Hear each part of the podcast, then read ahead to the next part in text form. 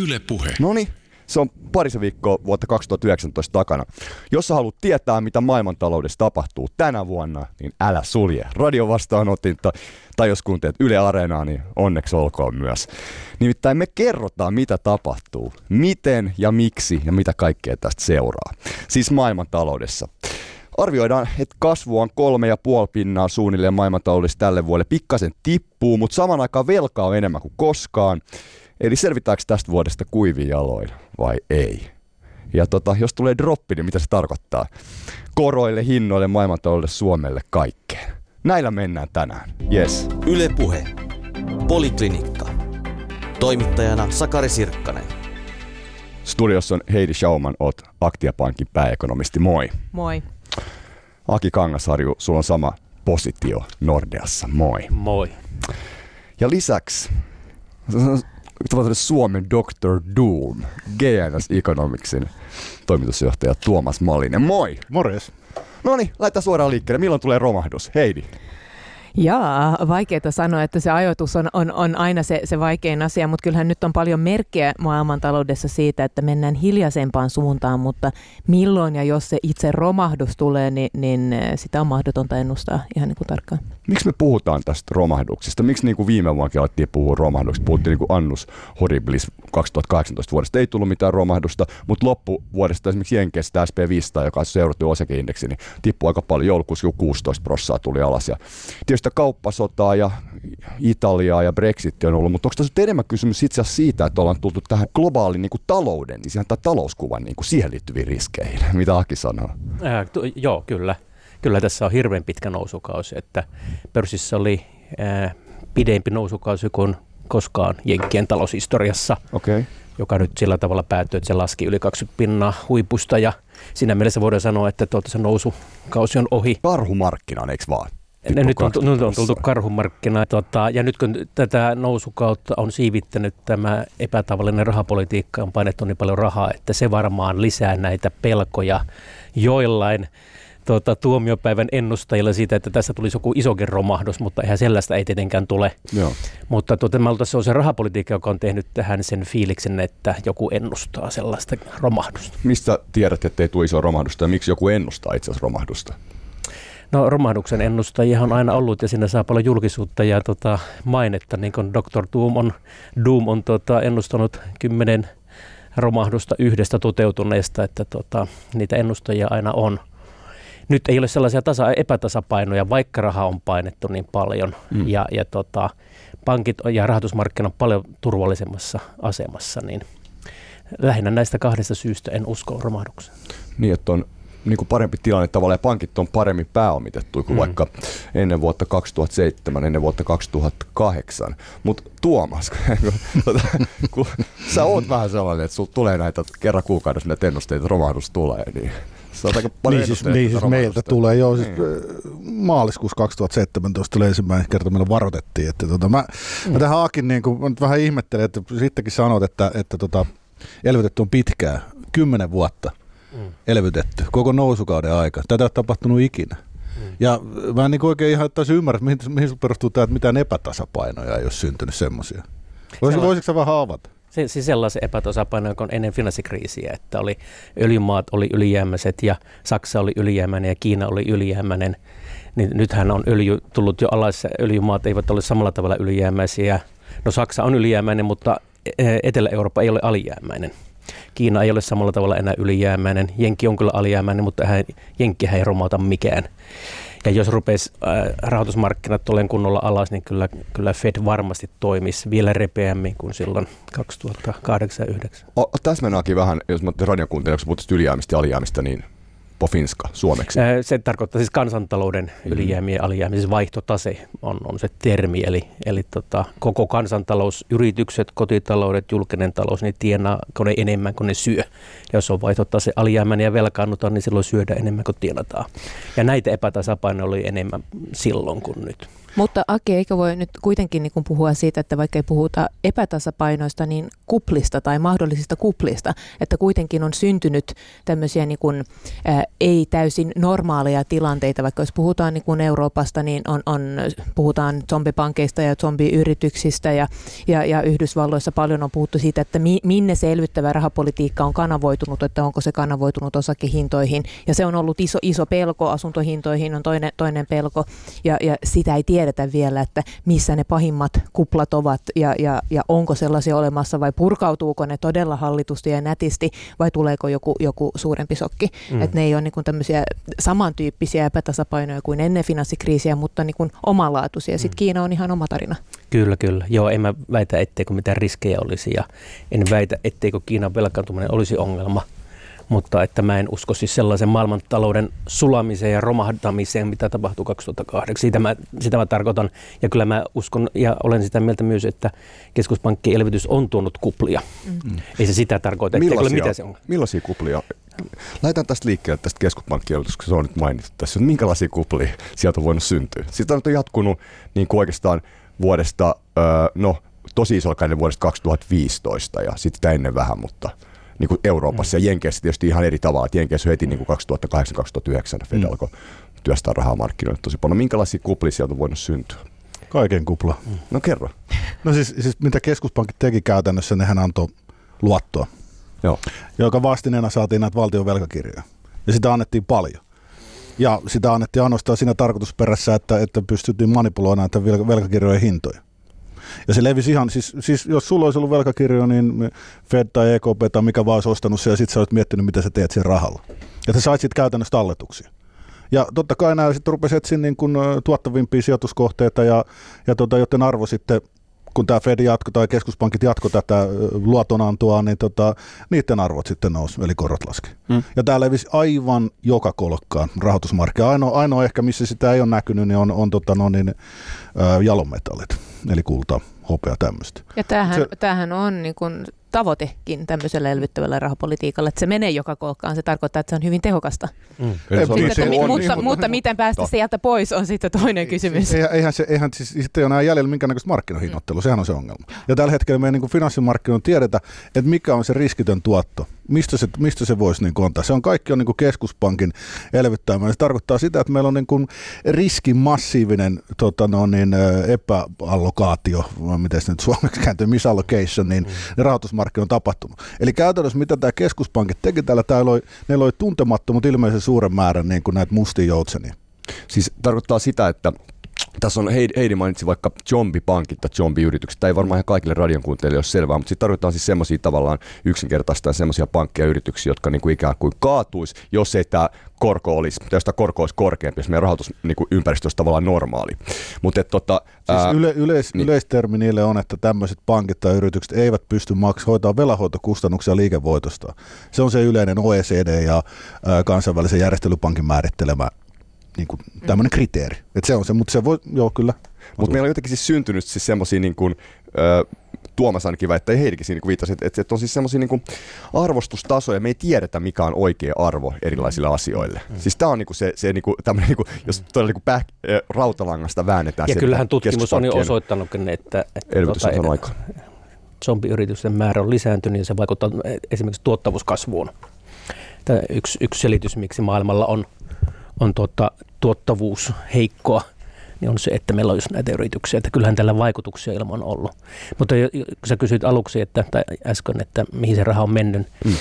niin omaisuuslajeja on monia, ja suurin niistä on asuntomarkkinat, siellä on eniten rahaa ja massaa, ja kyllähän meillä on ainakin alueellisesti jossain paikallisesti niin kuin hurja, hurjastikin nousseet asuntohinnat, mutta esimerkiksi nyt Yhdysvallat, josta me monesti puhutaan, kun pelätään riskiä ja, ja tota, kuplan puhkeamista, niin ei siellä asuntohinnat ole läheskään sillä tasolla, mistä ne tuli silloin ja mistä se romahdus alkoi.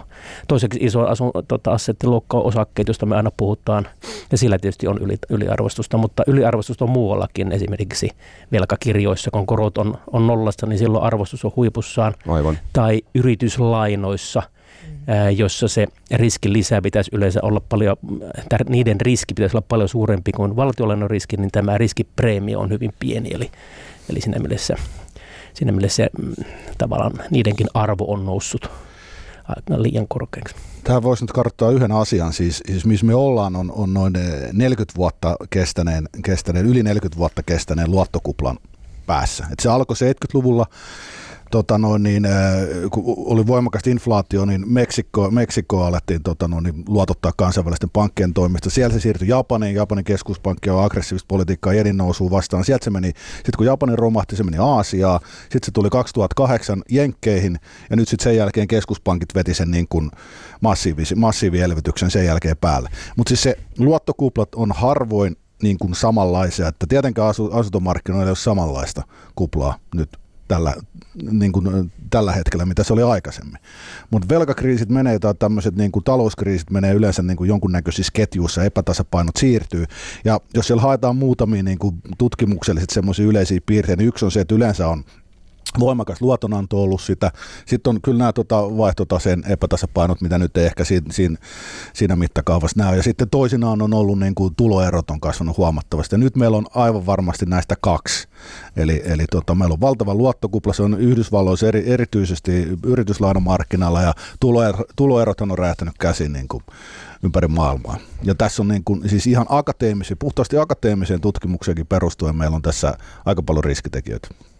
No siis no, Siis, siis ehkä muuten voidaan vähän keskustella, että onko siis tuloerot räjähtänyt ympäri maailmaa, kun siitä voi ottaa toiselle kantaa, että tavallaan siis niinku, tämmöistä niinku minimitoimeentuloa, on niinku lisääntynyt ikään kuin. Et, et, siis köyhyys on, vähentynyt. Köyhyys on köyhyys vähentynyt on toisaalta, joo, joo. ja, ja esimerkiksi, eihän, esimerkiksi nyt Suomessa tutkimustenkaan mukaan mitenkään erityisesti nähty ö, tuloerojen kasvua. Nyt, nyt mä, mä, en pysty näkemään tästä positiosta koko maailmaa, sori. Mä en tunne kaikkia muiden maailman mm. tilastoja, mutta toi velkahan on mielenkiintoinen. Siitä on olemassa tilastoja, että, siis, äh, että tota, äh, siis tämä BIS, joka on siis Bank of International Settlements, tämmöinen keskuspankkien keskuspankki. Kansainvälinen järjestelypankki. Joo. Taitaa, niin, olla, taitaa olla eksakti suomennus. Niin jos mä nyt muistan oikein, niin se on 217 prosenttia, mikä on arvio siis, joka on niin kuin, että kuinka paljon maailmassa on velkaa suhteessa maailman BKT. Mm. Se on kasvanut vuodesta 2007 kehittyneissä talouksissa about 20 pinnaa ja sitten kehittyvissä talouksissa suunnilleen 50 pinnaa. Se, se on, se on yllättävä luku, jos että kuitenkin tämä lähti niin kuin velkakriisistä ja ikään kuin velka oli paljon, mutta nyt niin kuin ikään kuin velka on siis edelleen lisääntynyt. Minkä takia se velka on, on edelleen lisääntynyt? Aki? No, no, no Yhdysvallat on tietysti suurin tekijä, ja, tai, tai Kiina ja Yhdysvallat on suurimpia tekijöitä, mutta siitä se tuleekin yksi mulle tämmöinen rauhoittava uutinen teille, no niin, että kun se velka kasva, on kasvanut ennen kaikkea Yhdysvalloissa ja Kiinassa, niin, niin tuota, kaikkihan aina haluaa reservivaluuttaa ja siksi Yhdysvalloilla on varakin velkaantua. Se ei noin vaan niin kuin sieltä poksahda.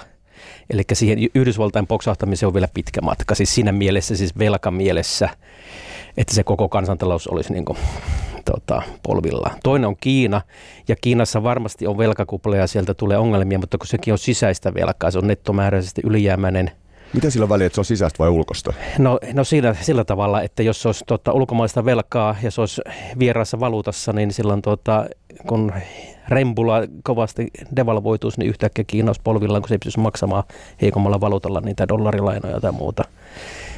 Niin tavallaan siinä ei ole samanlaista uhkaa maailmantaloudelle siinä Kiinan velkakuplan puhkeamisessa kuin se olisi, jos se olisi ulkomaalaisessa. Mutta eikö se, että kun Fed nostaa korkoa nyt, ja nyt tietysti käydään mutta just ihan parhaillaan taas keskustelua sitä, että jos Trump on mätkinyt Fedia ja Jerome Powellia oikein isolla kädellä mm. silleen, että Fe, Trumpin mielestä Fed on ihan väärillä jäljillä. Mutta korko on kuitenkin noussut viime vuonna ja ehkä nyt näyttää siltä, että niin parin koronostoa tulisi nytkin. Ja se on johtanut siihen, että näistä kehittyvistä talouksista valuutta on siirtynyt siis jenkkimarkkinoille. Dollari on vahvistunut ja kun dollari vahvistuu ja kehittyvien talouksien velat on dollareissa, niin se tarkoittaa sitä, että velkaantuminen lisääntyy siis äh, kehittyvissä talouksissa. Mm. Niin on, onko tämä niin kuin ongelma? Onko tämä ongelmatiikkaa? Se on hieno sana. se, totta Mielisana. To, totta kai. Joo. Joo, totta kai se on, se on ongelma kehittyville markkinoille. Ja sittenhän ollaan nähty, jos katsotaan, että miten pörssit ovat kehittyneet tämän viime vuoden aikana, niin, niin ensin tämä paniikki tai, tai äh, huoli levisi äh, kehittyville markkinoille juuri sen takia, että ajateltiin, että, että ne ovat eniten ongelmissa tästä niin kuin epävarmuudesta ja kauppasodasta ja, ja yes. Yhdysvaltojen rahapolitiikasta. Äh, nyt ihan loppuvuonna niin huolet ovat enemmän siirtyneet Yhdysvaltoihin, Eurooppaan takaisin, että ne niin kuin lähdemaat, mistä ne, ne ongelmat äh, äh, ovat ehkä, ehkä tulossa. Äh, ovat kehitty... ehkä tulossa. no, no vo, voi, voi vaan, no, voihan olla, että ne, et, et, että, ne, että ne tulee Kiinastakin, että ei, eihän me tiedä, että mikä on se niin kuin lähtölaukaus laukaus ja mihin se aidosti johtaa, että se, joka nyt väittää, että tietää, että näin menee, niin se on, se on väärässä, että Kiina on potentiaalinen tämmöinen triggeri niin kuin Yhdysvallat ja Eurooppa, ja Euroopasta voi löytää niin kuin monta, mon, monta sellaista. Ää, mutta mitä on kuitenkin hyvä, hyvä niin kuin muistaa on se, että kehittyvät maat eivät niin kuin massana ole yhtä riippuvaisia Yhdysvalloista ja dollarista kuin ne oli vaikka 90-luvulla. Mm. Eli sinänsä niin kuin askelia on otettu niin kuin oikeaan suuntaan, mutta se ei tarkoita, Miksei että tämä on... Niin kuin, äh, no silloin aika moni, moni maa oli jo, jo niin kuin kiinnittänyt valuuttaansa myös dollariin ja, ja tilanne okay. ei ole niin kuin yhtä hankala ju, juuri nyt, mutta kuitenkin tämä ve- velkaongelma on, on ihan aito, että jo, aina jos ottaa velkaa toisessa valuutassa, niin, niin jos tulee suuri suuri, suuria muutoksia valuutassa, niin sen ongelmallista. No, mutta se, selitä Heidi nyt, minkä takia sun mielestä velka on ongelma? Siis no. velkaongelma siis kehittymistaloissa, ke, kehittyneissä talouksissa, kummassa enemmän ja, ja miksi se niin on ongelma? No ensin ehkä Jos sitä pitä... velkaa kuitenkin pystyy hoitamaan. No joo, e- ensin ehkä pitäisi niin purkaa, että mitä tarkoitetaan, vel- tarkoitetaan velalla. No, että meillä on julkinen velka, meillä on yritysten velka ja kotitalouksien velka. Ja mitä mehän ollaan nähty maailmassa viime kymmeninä vuosina on se, että, että kaikkien näiden velka on paisunut. Eli eletään vähän niin kuin ylikierroksilla juuri nyt suhteessa siihen, että, että mikä niin kuin tämän päivän kapasiteetti on. Ja idea on sitten, maksetaan takaisin joskus tulevaisuudessa. Ruotsissahan aika moni kotitalous ajattelee, että ei sitä pitää maksaa takaisin, vaan, vaan eletään vähän niin kuin korkeammilla kierroksilla nyt mm. ja sitten lapset ehkä perii vähän vähemmän. Ää, valtio ei voi niin kuin ajatella ihan sillä tavalla, vaan, vaan ää, jos käytetään liian paljon rahaa nyt, niin se on pois jostain tulevaisuudessa, ellei se velka sitten kasva ja kasva ja kasva, kuten vaikka Italiassa tai, tai Japanissa hyviä niin. esimerkkejä maista, jotka ovat vain niin paistuttaneet sitä velkaa. Ja sitähän pohditaan Suomessakin vähän, että onko meidän pakko maksaa sitä julkista velkaa, niin kuin, tai, tai, tai, tai on, onko se iso huoli, että meidän julkinen velka kasvaa. No eurokriisihän osoitti meille, että onhan se pienellä avotaloudelle iso huoli, jos se oma velka paisuu loputtomasti, että markkinat ovat kuitenkin se paikka, missä, missä sitä rahoitusta haetaan, ja jos, jos luottamus siihen maahan katoaa, niin, niin sitten voi olla hyvin vaikeaa saada sitä uudelleen rahoitusta, ja siitä se kriisi sitten syntyy. Valtion velkakorot alkaa nostaa, mutta entäs sitten siis yksityinen velka? Kumpi tässä on niin isompi ongelma, yksityinen velka vai julkinen velka? Jos katsoo vaikka BISin 217 prosenttia maailman BKTstä, niin miten sitten jakautuu? Sitä mä muuten en tiedä. Siis y- yritysvelka, on, yritysvelka on, on, se suurin ongelma. Että siis jos katsotaan niin, tota, niitä BISin tilastoja, niin siellähän on siis on tapahtunut kaksi asiaa. Siellä on valtioiden velka on noussut ja yritysten velka on noussut. Kotitalouksien on verrattain niin kuin, ei ole noussut niin kovasti. Mutta tässä on siis, mitä tämä Heidi sanoi, niin tässä mä nyt vähän ehkä silleen, että, että tällä hetkellä niin dollarimääräistä vel- velkaahan on liikkeellä sekä absoluuttisesti suhteellisesti enemmän kuin koskaan. Mm, Et sitä on muistaakseni, oliko sitä 11,5 biljoonan dollarin edestä, jonka lisäksi sitten on tota, no, niin eri arvioita siitä, että paljon sitä on varopankkisektorilla. Ja BISin tilastothan ei sisällä varjopankkisektoria, koska sitä ei mitata samalla tavalla, koska siis varjopankkisektori... Mikä on varjopankkisektori? Se on, se on tota, no, rahoitusmyöntävät instituutiot, jotka ei ota vastaan talletuksia. Eli ne ei kuulu samalla Esimerkiksi sääntely. Varma ja Ilmarinen Suomessa. No niin, joo kyllä, aivan, just, hyvä. Ja, ja, tota, jos, ja täällä, on ar, täällä on arvioitu, että se varopankkisektorilla on vähintään saman verta kuin näin täällä säädellyt pankkisektorilla, mikä siis tuplaista velan määrä. Ja siis kun täällä on, se pointti on, että kun tätä on, siinä on se keskuspankkielvytys, toinen oli se, kun ne alkoi kiristää pankkien sääntelyä niin sillä oli semmoinen epätoivottu vaikutus, että sitten se rahoitus alkoi painua varjoihin yhä enemmän. Samalla lailla kuin ennen 2008 kriisi, mutta vähän eri, eri tuotteisiin, vaikka nämä CDOt ja muut on nyt tehnyt. Niin mutta mistä nämä... sen tiedät? Miten sä näet sinne varjoihin, kun ei sinne näe pissikään? Miten se varmasti valinen näkyy sen varjoihin? Oot kertonut Siksi hän on, siksi hän on niin peloissaan, kun hän näkee sen. Mies varjoissa. siis tää, tää on tota, no, niin, sitä niin kuin varjopankkisektorin seuraavien ihmisten analyysiä, ei toki meidän. Ei me osta sitä sanoa, mutta se on, että mitä, mitä arvioita, mitä ne katsoo, miten... Ähm, Sä uskot, mitä ne sanoo? No kyllä sitten yleensä asiantuntijat yrittää uskoa tässä asiassa, mutta että ne on vain arvioita siinä. Mutta esimerkiksi mikä meillä on... Jatka no, vielä sitä näistä varjo, varjo, Esimerkiksi täällä tota, siis Kiinan kansanpankki julkaisi 2016 oman arvionsa Kiinan varjopankkisektorin koosta, mikä oli silloin, että se oli enemmän kuin tota, koko, koko tota, no, niin liikepankkisektori. Ja me sitten laskettiin Bissin tilasto, laitettiin yhteen Kiinan kansanpankin arvio. Saatiin, että Kiinassa on yksityistä velkaa 545 prosenttia bruttokansantuotteesta. Ja se oli aivan käsittämätön luku, ja kolme kuukautta sen jälkeen, kun se julkaistiin, ja sitten se tarina rupesi elämään tuolla mediassa, niin se raportti poistettiin, sitä ei enää Kiinan kansanpankin sivulla, eikä tullut uutta arvioa. Siis 540. 5 prosenttia bruttokansantuotteesta. Ja vertailukohdaksi voidaan sanoa, että ennen Yhdysvaltain finanssikriisiä 2008, niin siellä oli tämä yhdistetty, eli varjopankki ja liikepankkisektori yhteinen, okay. yhteinen ää, velkamäärä, tai siis niiden luotonnon määrä tai omaisuuserien määrä oli tota, noin, niin, noin 235 prosenttia bruttokansantuotteesta. Onko siis Kiina, Kiina, niin Kiina, tässä siis suurin? Kiina, Kiina on kaikkien aikojen suurin velkakupla.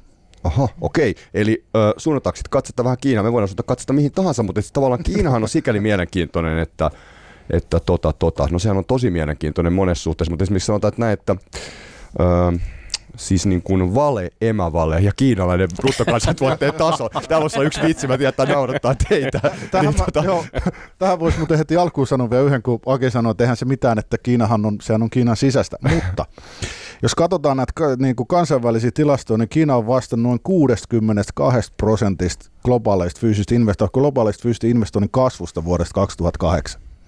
Siis, kolmas, siis kaksi mm. kolmasosaa. Fyysisistä investoinnista koko maailmassa on tullut Kiinasta. Jos sitten tippuisi puolet pois äkillisesti, niin se on niin kuin se on saman tien sitten globaali lama. Mutta jos ei joku muu, enkä astu siihen tilalle ja ota niinku semmoista investointitaakkaa, mitä mä nyt en näe ihan äkkiä tästä tapahtuu. Okei, mä sanon tähän väliin, ketä te olette, koska me ollaan 20 minuuttia jo tässä kelaitu velan, velan ympäri. Tämä on kyllä tosi mielenkiintoista. Jatketaan Kiinalla velalla ja muulla. Tämä on siis poliklinikka, mitä kuuntelette. Täällä on Heidi Schauman Aktiasta, Aki Kangasharu Nordeasta ja Tuomas Malinen GNS Economicsista. Eikä voida hiljentyä hyväksi, kun mulla on tämä kirja mukana. Yes. Hannu Raittila, liikkumaton Laitanko valoja vähän himmemmäksi? Joo, niin. Laita vähän sieltä. Ja mä sain mitä kollegat käteen just ennen kuin mä tänne radiostudioon astuin. Ja mä luen tästä pienen pätkän. Pääoma on saanut ihmisen omaksumaan sisäänsä koodatun optimaalisen tuoton vaatimuksen kaiken kattavaksi periaatteeksi. Tämä merkitsee taloudellisen toiminnan irtautumista alkuperäisestä tarkoituksestaan. Alkuansa talouden piti tuottaa hyödykkeitä ihmisille elämää varten. Nykyinen superkapitalismi ei ole olemassa ihmisten elämän ja hyödyn vuoksi, vaan toteuttaakseen omaa liikettään pääoman arvon lisäystä. Ylepuhe. Poliklinikka. Se oli Hannu Raittilan kynästä esseekokoelmasta. Miltä liikkuja. vuodelta? Tämä vuosi on 2004, mm. ennen finanssikriisiä. Mm. Tämähän on kauas katsoista ikään kuin silloin kirjoitettu. Minkälaisia ajat? Ne on hiljaisiksi. Lopuksi tämä keskustelu tähän. Mä, mä, mä, mä, mä, jotenkin niin kuin ajattelen... Että... En, mä, en mä halua viedä sanat ja suusta, vaan päinvastoin tuottaa lisää ajatuksia. Mä ajattelen, että ei ole tullut mieleen, että kirjoittaisi runoja taloudesta, mutta voihan sitäkin tehdä. Eikö se ole mm. kiva? Joo. Siis Joo. Ei, käy, Mä oon suunnitellut semmoisen kirjan kirjoittamista, jossa tuota, se, on sarja, se on sarjakuvakirja taloudesta, että tuota, olisi sarjakuvapiirtäjä ja sitten semmoista menisi tarina siinä sarjakuvien ohessa maailman menosta. Oikeasti? Joo, semmoinen on niin idea tasolla. Pipelineissa. niin. Kato vaan, että tuu kauhutarinaa sitten. Tota, no, mutta siis, mut siis tästä itse asiassa si- nyt... Siis, kan, siis tämä tunnia... nykyinen superkapitalismi ei ole ihmisten elämän hyödyn vuoksi, vaan toteuttaakseen omaa liikettään pääoman arvon no, siis tässä, tässä on semmoinen niin totuuden siemen, että toki talous alkoi tolleen. Ja nykyään niin kuin pääomahan etsi tuottoa ihan vaan omalle itselleen. Että tässä on tämmöinen niin kuin, transformaatio tietenkin käynyt. Onko se sitten huono asia, niin se on sitten kokonaan toinen, toinen mutta tässä on toinen asia, mutta tämä on tietenkin tota, jonkunnäköinen tiivistetty kohtuullisesti totuuteen perustuva Koska niin moni ihminen on myös noussut köyhyydestä, kuten tässä Joo, on joo, ei, ei, tässä tämä ei ollut, tämä vaan mainit, hän mainittiin. Juuri näitä. Tästä joo. tulee vähän tämmöinen niin kuin degrowth-ajatus mieleen tuosta, kun kuuntelee. Aa, ja... kapitalismi ei saa, siis superkapitalismi varsinkaan ei saa kritisoida. Saa kritisoida, mutta, mutta tota, ymmärretäänkö mitä kritisoidaan, kun kritisoidaan? Mm. Että tota, ymmärretäänkö nämä ihmiset, että mitä tapahtuu, jos talouskasvu loppuu? Ymmärretäänkö ne, että hyvinvointivaltio romahtaa? Ymmärtääkö ne, että sairaat sairastuu eikä niitä paranneta – ja kun talouskasvu loppuu, niin silloin se vasta se kaikki suvaitsemattomuus lisääntyy. Se on niin osoitettu tutkimuksessa, että, että tavallaan talouskasvulla pystytään ostamaan hyvinvointia, mutta myös suvaitsevaisuutta. Ja mä en kyllä haluaisi elää sellaisessa maailmassa, jossa ei ole talouskasvu. Niin, mehän ollaan nyt tavallaan tässä 25 minuuttia ollaan keskusteltu, me ollaan puhuttu velasta. Mehän ollaan sellaisessa tilanteessa, jossa kaikki ennusteet kuitenkin niin kuin vähän johtaa alaspäin. Jos me katsotaan niin vaikka euroalueen taloutta, niin jonkin semmoisen niin vaikka seuraavat viisi vuotta, niin se on puolentoista prosentin kasvua. Jenkkitaloudessa kahta prosenttia. Kiinassa oltaisiin ehkä menossa alle 6 prosentin kasvu. Mehän ollaan jossain vaiheessa nähty Kiinassa myös jotain 10 prosentin lukuja, mm. mutta nyt niin me on tietysti puhuttu, että nämä on hieman tämmöisiä niin virallisesti. niin virallisia mm. lukuja, näin, niin, kuin niin luotettavia lukuja välttämättä. Sitten vielä, jos otetaan mukaan tähän itse asiassa Japaniin, niin vähän sama kehitys. Intia on kyllä muuten valopilkku, koska Intiassa kasvaa talous niin kuin tänä vuonna ennusteiden mukaan 7,6 prosenttia. Tänään just katsoin tuota Wall Street Journalista hyvän kuvan, koska kuinka tuota, Intiassa ilmansaasteet on vielä merkittävästi suuremmat kuin Kiinassa. Että, että tota, en tiedä, haluaisiko sitä Intiassakaan olla. Se ei ole pelkkä talouskasvu, talouskasvu, talouskasvu. Mutta jatketaan hei tästä velkakelasta ja tuodaan lisää tätä kuviota. Meillä on siis talouskasvu, joka pikkasen hidastuu. Meillä on velkaa enemmän – kuin koskaan aikaisemmin. Meillä on jotain muitakin tekijöitä, jotka saattaa niin kuin olla riskitekijöitä. Siis on tästä poliittisista riskistä puhuttu paljon kauppasodasta, Italiasta, Brexit. Onko ne jotenkin niin kuin mukaan jäänyt tässä? On nekin nyt tietysti olemassa. Tota, miltä tämä näyttää tämä, niin kuin, siis tämä vuosi sillä? Uskotko Tuomas oikeasti, että tänä vuonna tulee romahdus? Joo, siis todennäköisesti syksyllä se alkaa. Tai etkö sä jo vuosi sitten ennustanut, että se alkaa seuraavana niin, no siis se on aina ehdollista, että mitä tehdään ja nythän tämä keskuspankkielvytys jatkuu paljon pidempään, mitä me alun perin ajateltiin. Mm. Se on siis, koska tämä jatkuvasti elvytetään, niin niin, niin, tota, no, niin sitten kun elvytys loppuu, niin sitten se vasta alkaa. Mikä, se on se, mikä estäisi keskuspankkeja aloittamasta sitä uudelleen? Ei kai mikään, mutta sitten se on kyse siitä, että tota, mikä on sen tehokkuus. Eli QN, QN tota, no, niin tehokkuus laski huomattavasti, että on laskenut mm. tässä lopussa, että sitten nähdään, että toimiiko se. Mm. Ja pystyykö Kiina sitten kääntämään tätä kelkkaa, että sillä on niin paljon velkaa pankkisektorilla, niin, niin velkaantunut, että haluaako pankit enää ruveta lainaamaan, vaikka niitä käskettäisiin. No, Et se, että, se, että onko mahdollista, enää kääntää sitä velkakuplaa kasvuun? Se on, se on niin kuin tärkeä kysymys. Ja siitä kaikki riippuu, että, että jos kun tuossa Twitterissä yksi, yksi tota, no niin, Chicago Boothin professori niin kun käytiin tätä QE-keskustelua, mä sanoin, että tämä on todella helppo testi tähän, tota noin, niin, että onko, onko tämä niin kuin määrällinen keventäminen vaikuttanut vai että, että sovitaan, että kans, kans, niin kuin globaalit keskuspankit leikkaa puolet siitä pois tiputtaa taseitaan puolella yhdessä vuodessa. Jos mitään ei tapahdu, sitten voidaan sanoa, että okei, ei tällä ollut mitään vaikutusta. Mutta totta, eihän semmoista tapahdu. Siis, se, siis kaikki meni sen jälkeen. No, ja, mut, ja nythän niin. Yhdysvalloissa on jo ilmeisesti vähän niin kuin keskusteltu myös keskuspankin johdossa siitä, että pitäisikö tätä ää, taseen pienentämisprosessia hidastaa, hidastaa tai jopa lopettaa.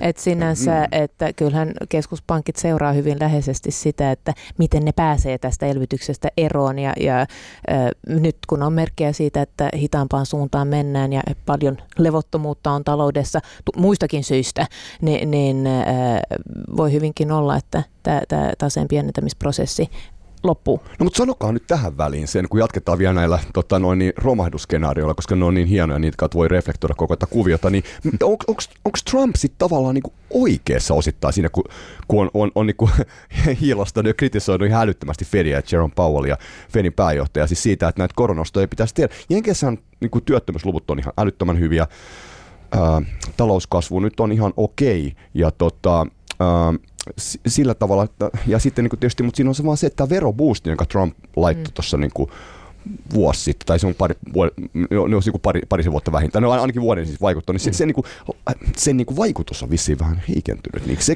sekä tässä on nyt niin kuin taustalla myös. Mitä tämä pitää, onko Trump oikeassa vai Fed? Kumpi? Mä, mä sanoisin, että Trump on väärässä, koska hän kritisoi keskuspankkia, koska poliitikon ei, ja presidentin ei kuuluisi niin kuin kritisoida itsenäistä keskuspankkia tuolla tavalla.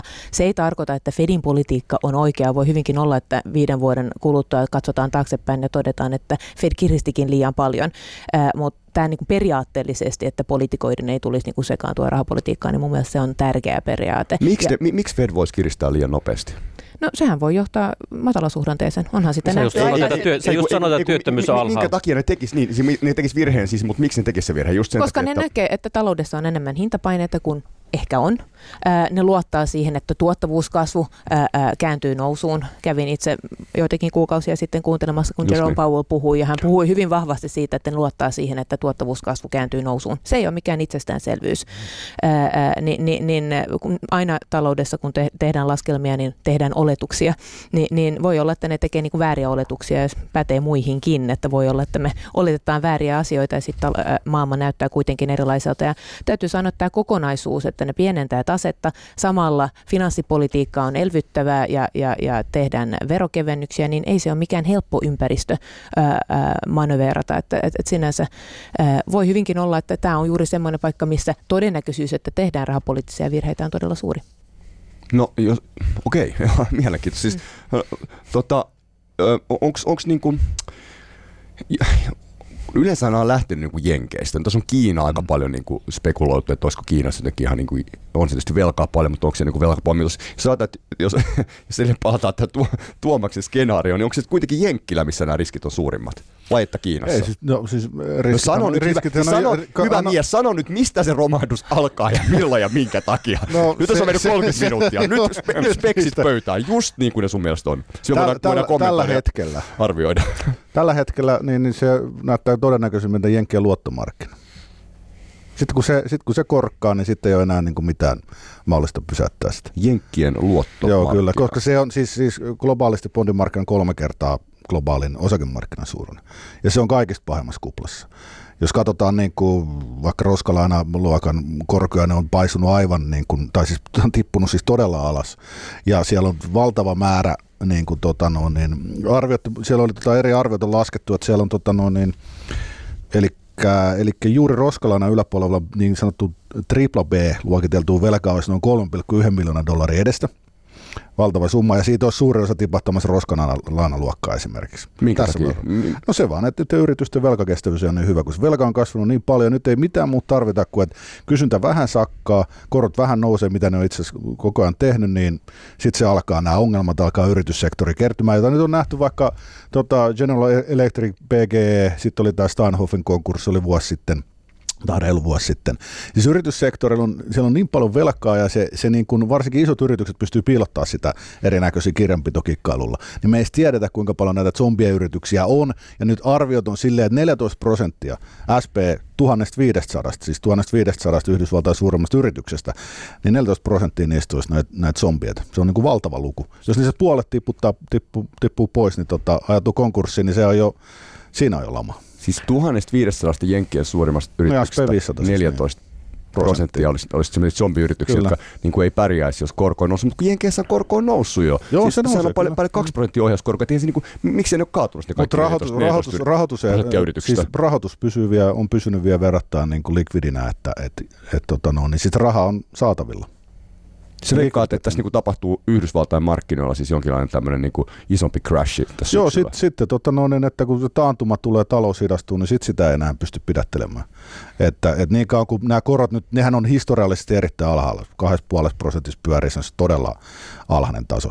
Et, no Laibor on noussut aika paljon, mutta siis pointti on se, että et, niin kyllä näillä vielä pystyy jotenkin elämään. Mutta siis jos kysyntä sakkaa, koska kysyntään on vahvistunut näiden Trumpin toimien takia, etenkin tai etenkin Trumpin toimien takia tosi paljon viimeisen kahden vuoden aikana. Ja tämä on auttanut näitä yrityksiä. Mutta sitten kun se sakkaa, niin sitten ei ole kyllä enää niin kuin mitään. Ja se luottomarkkina on se, mitä me ollaan tässä tuijoteltu nyt niin kuin vuosi. Et se, et tota, sitten kun siellä, siellä sakkaa, niin sitten mennään. No mitä tähän sanoo Aki ja Heidi? Heidi ja Aki. Voihan tuo niinkin olla tai olla olematta. niin. Kuulostaako tämä uskottavalta vai ei? On, on toi yksi versio siitä, että miten voi käydä. Et, et, niin kuin aikaisemmin mainitsin, että se voi olla Kiina, se voi olla Yhdysvallat, joku tekijä, juuri bondimarkkina Yhdysvalloissa on yksi, toinen on, on osakemarkkina.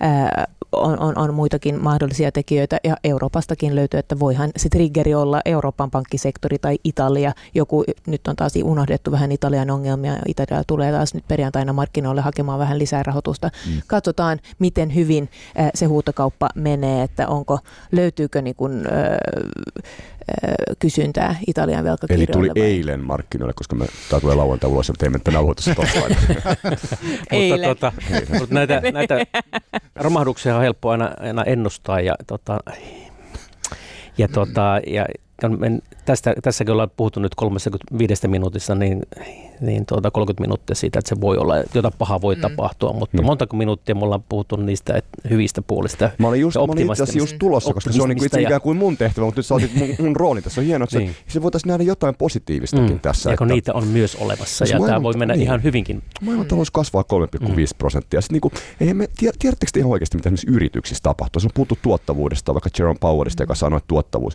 Tuottavuuden kasvu tapahtuu yrityksissä. Miten me nähdään sinne? Siellä voi tapahtua todella yllättäviä. Ajattelkaa paljon maailmassa on yrityksiä. Kuinka mm. paljon se tapahtuu innovaatiot. Speksalla on kaikki uusia juttuja. Mm. Siellä voi tulla vaikka hurjakin tuottavuusloikkia. Niitä on vaikea myös ennustaa.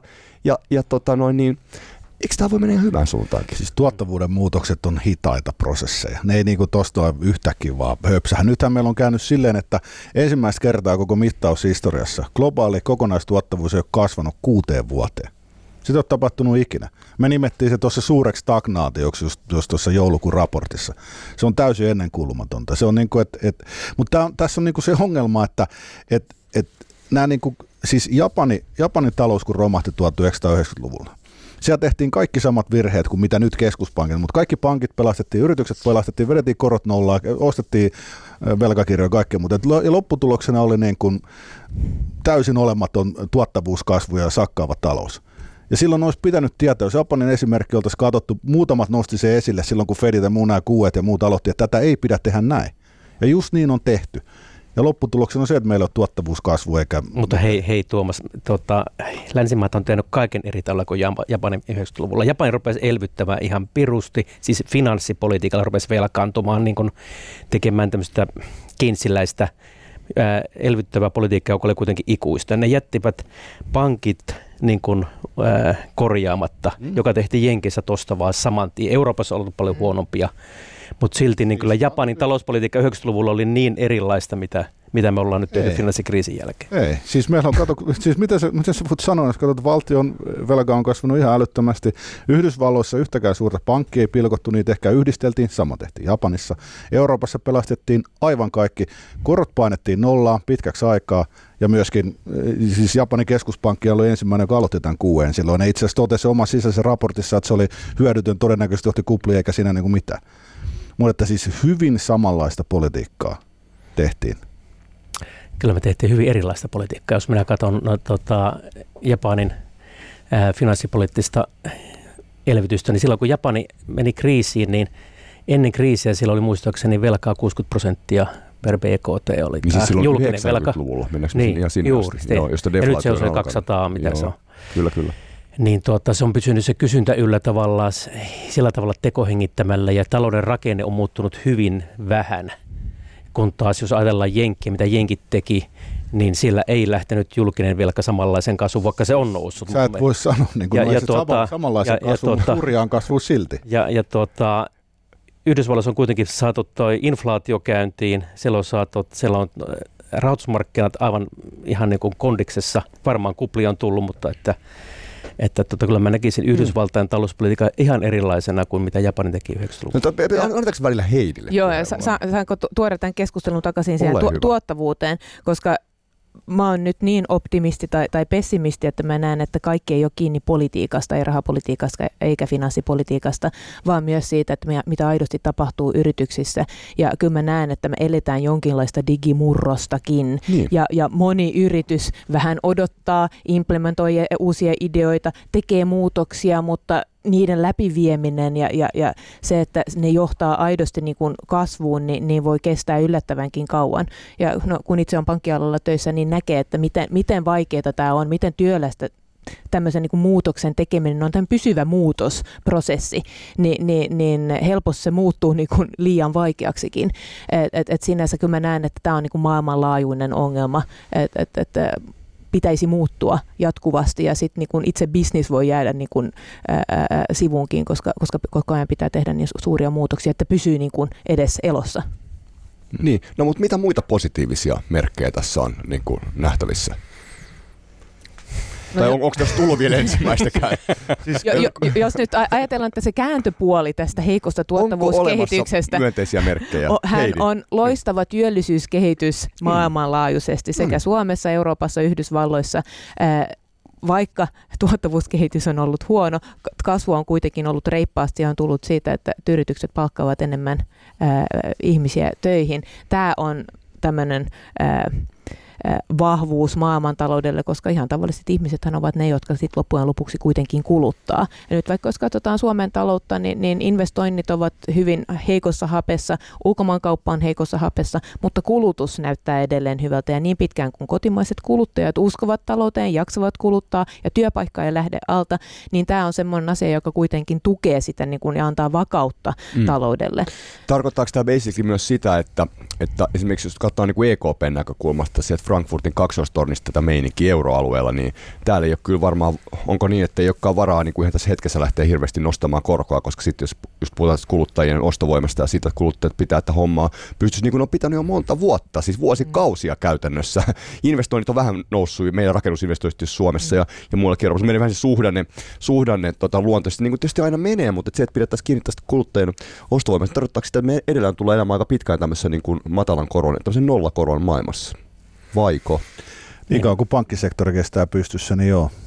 Mitä toi tarkoittaa? No sitten jos pankkisektori niin. siis alkaa, alkaa tota, no, niin, oireilemaan pahemmin, niin sitten pankkien välisen lainan markkinat, pankkien välisen markkinan niin kun lainan korot tulee nousee huomattavasti. Eli tämä LIBOR, johon sä viittasit muun No ei esimerkiksi, no sehän mm. nyt on, sitähän nyt on vähän kritisoitu, että mitä se mahtaa enää mitata, mutta siis se on niin kuin, no historiallisissa pankkikriiseistä ihan hyvin nähty, että se siinä vaiheessa niin kuin keskuspankkien esimerkiksi kyky, varsinkin kun ne on nyt niin kuin all in, niin kuin ne tällä hetkellä on, niin vaikuttaa sen korkojen nousuun hyvin rajattu. Mm. No kun tämä on tätä, meillä on Brexit, niin tässä voitaisiin keskustelua just niin kuin tehdä tähän, niin kuin, tähän muunlaiseen exittiin. Kun me kuitenkin ollaan tämmöisessä pitkä, pitkä ollut tämmöisessä hyvin niin kuin epä, epätyypillisessä tilanteessa, niin edelleen mä toisena kysymys, että jatkuuko tämä vai muuttuuko tämä?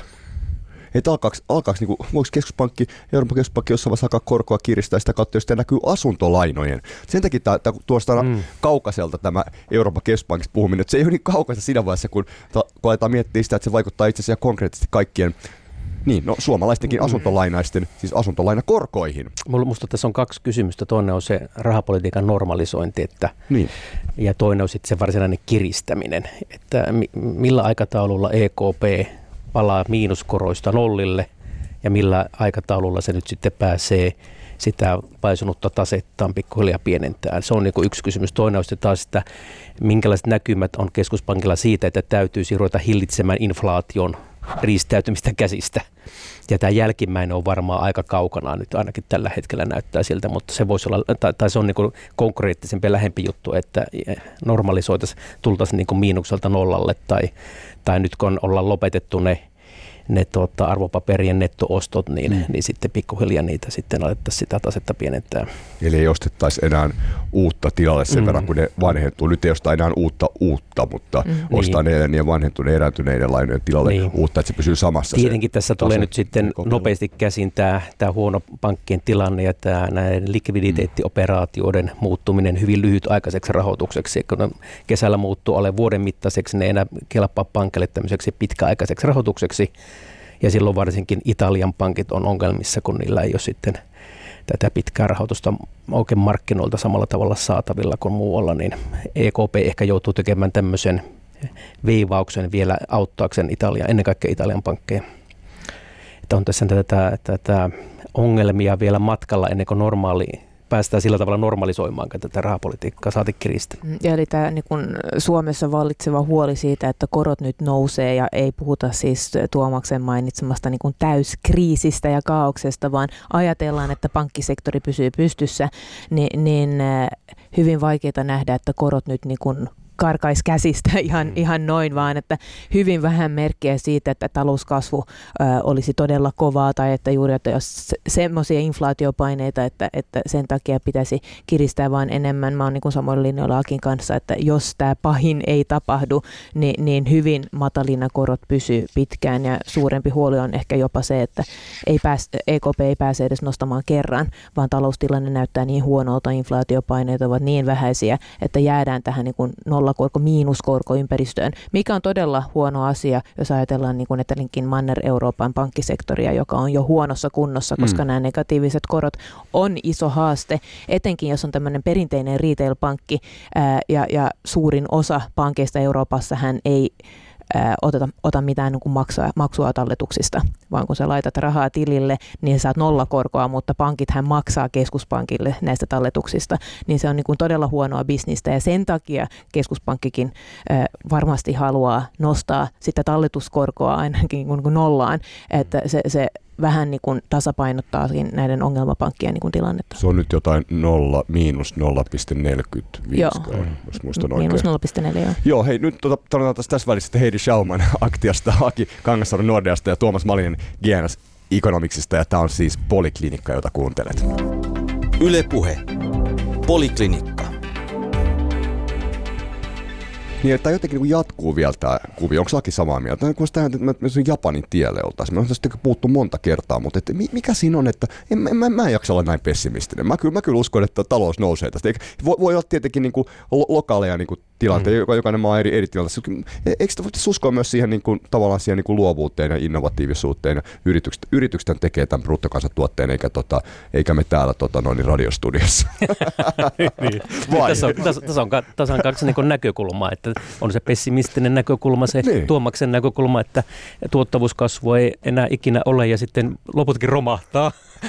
ja tota, sitten on tämä toinen näkökulma, jota enemmän mä ehkä edustan, se, että välttämättä tämä uutta, uutta täydellistä myrskyä ei näin nopeasti edellisen jälkeen tule ja, ja sitten tosiaan se, ne innovaatiot, se tuottavuus sieltä jossain jollain aikataululla nousee ja sitten tä, tästä tota, tässä käy vielä ihan hyvin. Tietenkin meillä on Euroopassa kyllä, se on ihan relevantti, relevantti tuota, skenaario sekin, että tässä tämmöistä japanilaista hidasta kasvua on edessä. Että kyllähän meilläkin väki ikääntyy ja, ja t- tällä hetkellä näyttää huonolta ja talouspolitiikkaa ei saada uudistettua niin kuin sitä pitäisi saada uudistettua. Että kyllähän tässä sellaisia vaaran elementtejä ilman muuta, muuta Euroopassa on. Saanko mä esittää tämän tämmöisen positiivisen, semipositiivisen Oo, näkemyksen? saa. siis, Onko se mahdollista? Nyt, nyt hiljennymme kuuntelemaan. Tuomas vai positiivinen. siis mulla on se näkemys, Hei. ja itse, itse asiassa meillä, että tota, toi robotisaatio on kyllä mm. se, mistä se tulee. Siinä on se aina ongelma, että, että tota, se pitäisi saada laajamittaisesti läpi maailmassa, ja se kyllä vaatisi sen, että, että tota, joko näille en mä tiedä, miten ne zombiyritykset sen pystyisi ottaa käyttöön, mutta se täytyisi yrityssektorin puhdistamista ja sieltä niin kuin lähtee, lähtee se kasvu. Että kyllä se meidän näkemys on, että sitten kun tästä... Robotti, niin, zombirobotit. Käytännössä meidän näkemys on kyllä se, että sitten kun tota, no, niin tästä kriisistä päästään, niin sitten se kasvu tulee olemaan nopeata voimakasta. Mutta se ongelma on nyt tämä niin kuin tämmöinen ekses tai ylijäämä, mitä on kasattu sitä ennen, että meillä on iso kuoppa Joo. ennen kuin, ennen kuin tota, no, tämä uusi kasvu on vastassa. Ja siihen pitäisi nyt niin kuin tosissaan varautua, että otti sitten tästä meidän näkemyksestä mitä vaan irti, mutta taantuma on tulos joka tapauksessa. Ja pelkästään siihen varautumalla jo pitäisi, että mä, mä niin kuin sillattis vähän niin kuin kritisoisin tätä, että kyllä tässä voidaan esittää semmoisia skenaarioita, että keskuspankit menettää tuon korkomarkkinahallinnan. Ja se tarkoittaa sitä, että korot nousisi aivan hirveästi. Että se mä pitäisin sitä edes vastuuttomana nyt ihmisille sanoa, että nyt niin kuin velan ottamista että pitäisi enemmänkin maksaa pois ja niin kuin ajatella sitä, että mitä tapahtuu, jos korot nousee vaikka 5 tai jopa 10 prosenttiyksikköä. Selviänkö?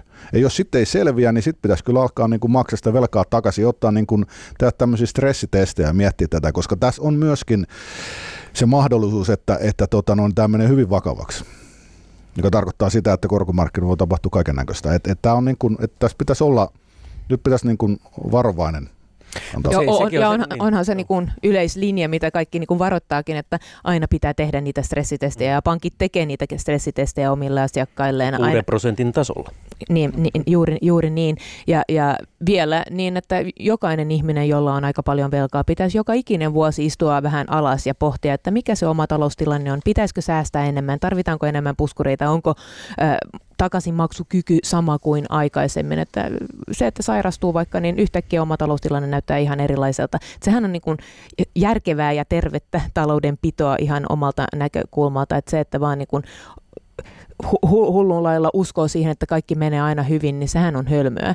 E, et sinänsä aina tulee matalasuhdanteita, aina asiat muuttuu, aina voi saada potkut. Et, et se on ihan niin kuin fiksua, että aina, aina pohditaan, että miten kauan kestäisi esimerkiksi, jos itse sairastuisi, että mi, mi, millainen se oma taloustilanne on. No tuosta to, tietysti mieleen se, että se mikä vaikuttaa tietenkin siihen, että voi maksaa vähän nopeammin esimerkiksi asuntolainaa pois, että sä saat enemmän palkkaa. Siis se, että tämä palkkakehitys on junnannut pitkään paikalla. Tämä on tämä olennainen kysymys. Et, et, et, sehän tietysti on niin linkitetty tietenkin työn tuottavuuteen mm. ja muihin asioihin, mutta on, mikä se näkymä on Euroopassa? Huono. Miksi? No, käynyt tämä mistä tämä meidän näkemys tulee. Johtuuko siitä, meillä ei sitä... ole innovatiivisia yrityksiä? Johtuuko se niinku siitä, että me siis... ei pystyttäisi siis niinku tuottamaan no. semmoisia tuotteita ja palveluita maailmanmarkkinoille, mitkä No siinä on varmaan tuot... niinku monta syytä, mm-hmm. mutta, mutta et kyllä sitä pitää miettiä niinku tätä EKPn poikkeuksellista elvytys, elvytyspolitiikkaa. Siinä on yksi akateeminen paperi, joka on löytänyt sen, että se on nimenomaan ruokki näitä zombiyrityksiä, huonoa tuottavuuskehitys. Sitten no on joo, euro. Ja sitten on tämä euro. jotka oikeasti on innovatiivisia. Niin, niin, niin, niin, niin, sanoa, että, että tavallaan niin laiskistaako siinä on semmoinen, siinä, on, siinä on semmoinen hassu juttu, mitä ei oikeastaan vielä kunnolla tutkittu, että silloin kun euro luotiin, niin varsinkin eteläisten valtioiden tuottavuuskehitys rupesi sakkaa tosi pahasti. Eli siis yleisesti taloustieteessä on ajateltu, että joo, sillä ei, tämä kiinteä valuuttakurssi ei olisi tähän niin kuin vaikutusta, mutta sillä saattaa hyvinkin olla. Ja siis mitä, mitä niin kuin jotkut tutkimukset on löytänyt, että tämmöisellä tasapainomalleilla, että, että gravitaatiomalleilla siis, että, että tota, no, niin, näissä valuuttaunionissa niin pääomat alkaa keskittyä niihin vahvimpiin maihin tarkoittaa Saksaa ja muuta, että sitä niin kuin imetään. Ja tämä on tapahtunut varsinkin vuoden 2008 jälkeen. Eli siis tämä euro on saatta, siitä on saattanut tulla ongelma myöskin niin kuin, niin kuin tälle tota, noin, tuottavuuskehitykselle. Eli, eli tässä on niin kuin paljon menossa, mutta kyllä tämä, kyllä tämä niin kuin euro oli, oli niin kuin järkyttävä huono idea, että se luotiin tässä laajuudessa. Siis aivan katastrofaalisesti no niin, nyt päästiin jo euroon. Mm. Mutta yes. jos, jos palkoista vielä sanoisi muutaman niin, sanan, niin tuota, juuri nythän tuota, palkkojen nousu on juuri tällä hetkellä kiihtymässä. Ja, se on totta myös. Joka mm. tuo keskuspankallisen dilemman. Että Mistä se johtuu, että palkka, palkat on, onko se vain, niin pitkä, pitkä tämmöinen niin kuin, ja kilpailukykyä ollaan saatu monissa Euroopan maissa nostettua vai mistä se johtuu? Niin talouskasvu on ollut, mm-hmm. se on mm-hmm. kiihtynyt, työllisyys on parantunut. Tällä hetkellä Euroopassa työllisiä on enemmän työikäisistä kuin ennen finanssikriisiä. Että kyllähän tämä työmarkkina täällä on, on siinä mielessä tiukka, vaikka tavallaan niin virallisia työttömiä on vielä. Mm. Mutta siinäkin tehtiin jo, jo mikä kymmenen vuoden en, ennen ennätys nyt, että, että työttömyysaste on tullut alaspäin. Ja joka ruokkii palkkojen kasvua, joka saa sitten keskuspankit miettimään, että milloin se palkkojen kasvu sitten menee kulutuksen kautta inflaatioon. Samaan aikaan, kun tämä suhdannetilanne heikkenee, niin ne, niiden täy, ne on pahassa välikädessä siinä, että, että minkä verran ne, ne sitten painottaa näitä kahta heikkenevää suhdannetilannetta, toisaalta taas sitä palkkojen kasvua ja sitä sen tuomaa inflaatiopainetta. Mm, Joo, ja, niin. Mm, kohtaanto-ongelmahan ei ole ainoastaan Suomen, Suomen äh, ongelma, vaan ihan niin kuin euroalueen laajuinen ongelma. Eli vaikka on miljoonia työttömiä, niin, niin moni yritys kokee, että on hyvin vaikeaa löytää sitä sopivaa työvoimaa, joka on juuri siellä, jolla on juuri sitä osaamista, mitä tarvitaan. Ja tämä on osa myös tietynlaista niin kuin rakennemuutosta, mitä on tapahtunut taloudessa. Tarvitaan erilaista osaamista kuin kymmenen vuotta sitten. Toki tarvitaan paljon sitä samaakin, mutta ne uudet työpaikat ovat aika erilaisia kuin ne vanhat työpaikat. Ja etenkin tämmöisessä vähän niin kuin hitaasti muuttuvassa ympäristössä, kuten Euroopassa, missä ihmiset ei välttämättä kouluttaudu niin kuin uudestaan ihan heti, vaan, vaan viihdytään ehkä, ehkä siellä työmarkkinoiden ulkopuolellakin vähän, vähän pidempään, koska meillä on semmoinen sosiaaliturvajärjestelmä, joka niin kuin sallii sitä, Ni, niin tämä johtaa siihen, että meillä on, on todella suuria kohtaanto-ongelmia, vaikka korkeasuhdanne ei ole kestänyt hirveän pitkään. Ja niin kuin Suomessa, että ei meillä on ollut monta vuotta korkeasuhdannetta, mutta kuitenkin rekrytointiongelmat on, on se, niin kuin se todella suuri ongelma meidän yhteiskunnassa, että onhan se, se aika va- vaikea kokonaisuus. Niin, no globalisaatio mm. muuttaa työtä ja mm. työmurrossa koko ajan käynnissä, kun tämä robotisaatio, kun tässä on mainittu, no sekin nyt, kun siinä on hyviä ja huonoja puolia. Mutta se on makea juttu Suomelle se robotisaatio. Kun täällä, täällä jengi loppuu muuten, niin oh. robotit tulee ja pelastaa meidät, että, että on niin makea. Niin meillä, meillä on korkea koulutus sille, siis niin. hyödyntää sitä. Mm, se on kyllä. Joo, Milloin tota, robotit tulee Suomeen ja pelastaa Suomeen. tota, vuosiluku, on, vuosiluku ja kuukausi on selvä, mutta päivämäärästä on vähän vielä epäselvä. tota, se on vähän niin kuin tämä Kiinan kuplan romahdus. Mutta joka tulee sitten sen, kun tuota, Kiinan kommunistinen puolue täyttää 100 vuotta vuonna 2021, niin sen jälkeen se Kiinan kupla romahtaa, mutta, mutta tuota, päivämäärä on vähän epäselvä, epäselvä vielä, mutta, mutta pikkuhiljaa, pikkuhiljaahan tämä tulee, että tuota, ja, ja sehän on osoitettu tutkimuksissa, että maat, jotka ikääntyy nopeammin on näin, tässä niin kuin etujoukoissa, niin ne Onko ovat, ne ovat myös ottaneet mm. enemmän robotteja käyttöön, jolloin kun se kannustin työtä säästävälle teknologialle kasvaa, niin silloin tulee robotteja myös enemmän ja sitten se myös lisää tuottavuutta, että se voi ollakin meidän pelastus, eikä, mm. eikä tarvitse niin miettiä, että robotit tulee ja syssää kaikki työttömiksi. Miksi me ei pidä silleen miettiä? Mitä heidän sanoo? Viekö robotit työt, työt vai tuoksen niitä lisää? Vie ainakin töitä, se on selvä asia, mutta tuleeko tilalle vastaavasti? No sekä että. Ja se luo tilaa sille, että jos me olemme luovia ja kekseliäitä, niin, niin ei työ lopu kesken. Ei työ koskaan loppunut kesken, mm. mutta aina kun tapahtuu murroksia, niin voi tulla eri pituisia todella vaikeita vaiheita joillekin ihmisille, joiden työpaikat aidosti katoaa. Omassa lapsuudessani yhtäkkiä ei ollut kart- kartan piirtäjiä enää, Ni, niin jos ei keksi jotain muuta tekemistä ja kouluttaudu johonkin muuhun. Sä onneksi niin... keksit kuitenkin.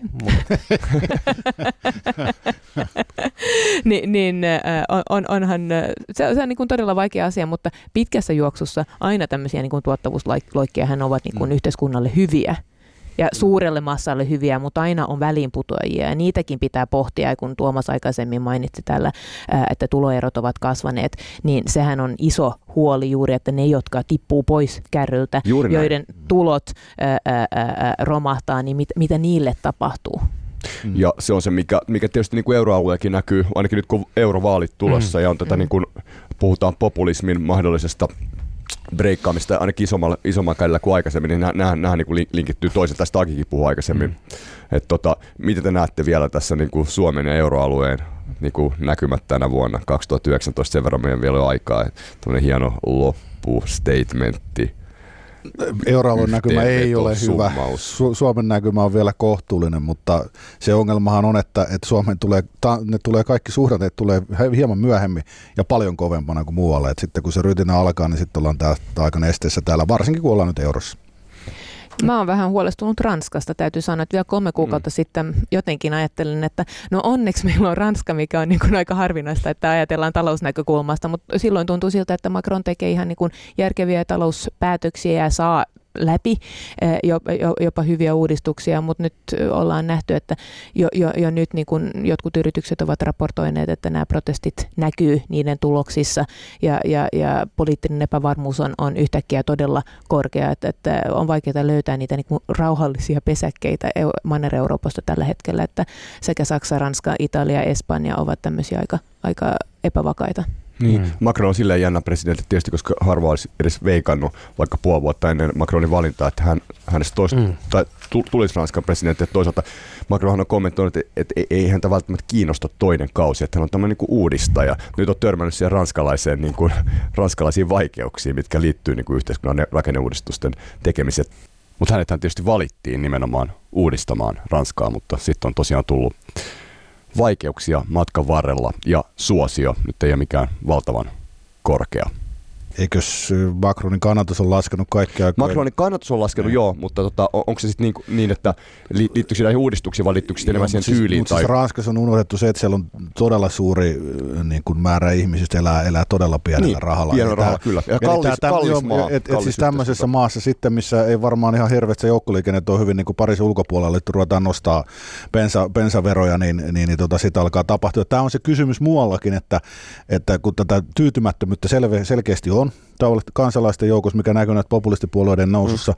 niin mikä on se piste sitten, milloin, milloin riittää ihmiset lähtee kadulle. Se on niin kuin todella tämmöisiä isoja niin kuin NS-mustia joutsenia, eli, eli tuntemattomia. Ranskassa, mä veikkaan, että se on esimaku siitä, mitä siitä tulee. Et sitten kun tämä okay. talouskäänne tulee, niin, niin, niin tota voi mennä aika vakavaksi myöskin noin niin kuin yhteiskunnallisesti. Tosi, tosi Ranskassa on tietenkin se on vähän niin kuin kulttuurissa se, toki. että mennään, mennään tosi helposti. Mm. Se kynnys on tosi matala lähteä. Mutta että kyllähän sen Ranskan palveluluottamuksessa ja palvelu PMIssä näkyy todella rankasti nämä, nämä mellakat. Että. Mutta sitten Saksassa näkyy todella rankasti teollisuustuotannon alamäki ja tuota, nämä, nämä päästömittausongelmat. Ää, autojen rekisteröinti on mm. pysähtynyt ja, ja näin, että kyllä tämä niin kuin, ja, ja tota, kolme EU-maata on, oli kolmannella neljänneksellä miinuskasvussa, että Saksassa oli BKT miinuksessa, Ruotsissa oli miinuksella ja Italiassa. Jos me ajatellaan Suomen kasvua, niin jos meillä on kaksi tärkeintä kauppakumppania on miinuksella, niin eihän se voi kovin hyvää Suomelle tarkoittaa. Että kyllä, kyllä me tulemme nyt 28. päivä tätä kuuta, kun, kun ennusta julkistetaan, niin kyllä se Suomen luku laskee hurjasti sieltä niistä kahden ja puolen ja kolmen prosentin lukemista, mitä vielä viime keväänä puhuttiin. Siis täl, tälle vuodelle vai ensi vuodelle? Ää, tuota, jos, jos me viime vuonna oltiin viime vuoden keväällä siinä fiiliksessä, että, että tuota 2018 on siinä kolmessa ja kahdessa puolessa, hmm? niin vuosi 19 on merkittävästi matalampaa. Me, me tässä pohditaan, että alkaako se edes ykkösellä se Suomen kasvu. Ai ihan, haluatko kertoa sen ihan tarkan luuja nyt? Mutta sanoit, että olet alkaaksi ykkönen. Se oli kuin alle ykkönen. Sitä, po, sitä po. Nehän eivät ole vielä päättäneet. Minkä takia siis? Et se johtuu siis, mm. kumminkin maailman Ennen kaikkea siis kahdesta tekijästä. Toisaalta investointikäänne on voimakas, rakennusluvat on romahtanut, Joo. kone- ja laiteinvestoinnit vähenee. T&K, no siinä ei ole tapahtunut oikein mitään kymmenen vuoteen, lähinnä se on laskenut. No sitten vienti, viennin kasvu on pysähtynyt, vienti, eh, nettoviennistä ei tule kontribuutiota, jos, jos investoinnista tulee vähän laskua, niin se on kuluttaja, joka pitää vähän sitä kasvua yllä, katsotaan minkä verran. Okei, meillä loppuu aika. Sanokaa nyt joku positiivinen. Mä ei voi lopettaa näin sykkiä tuli. Hei, yksi positiivinen asia tämän vuoden koskee Suomea, Eurooppaa tai maailmaa. On se, se työllisyys vielä. Sehän on tämmöinen laahaava indikaattori, että se jatkaa vielä nousuaan Euroopassa. Työllisyys, Aki. Ja uusi hallitus tekee fantastisen hallitusohjelman ja saa Suomen nousu. Helsingin tuli viime talvi. Työllisyys, uusi hallitusohjelma ja talvi. Winter is coming. Winter is coming. Yes. Niin no, GOT uusi. Dr. Doom. Viimeinen tuotokausi on kohta. Pälähtää ruutuun. Kiitos paljon tästä keskustelusta. Kiitos. Yes. Kiitos. Kiitos. Yle Puhe. Poliklinikka. Toimittajana Sakari Sirkkanen.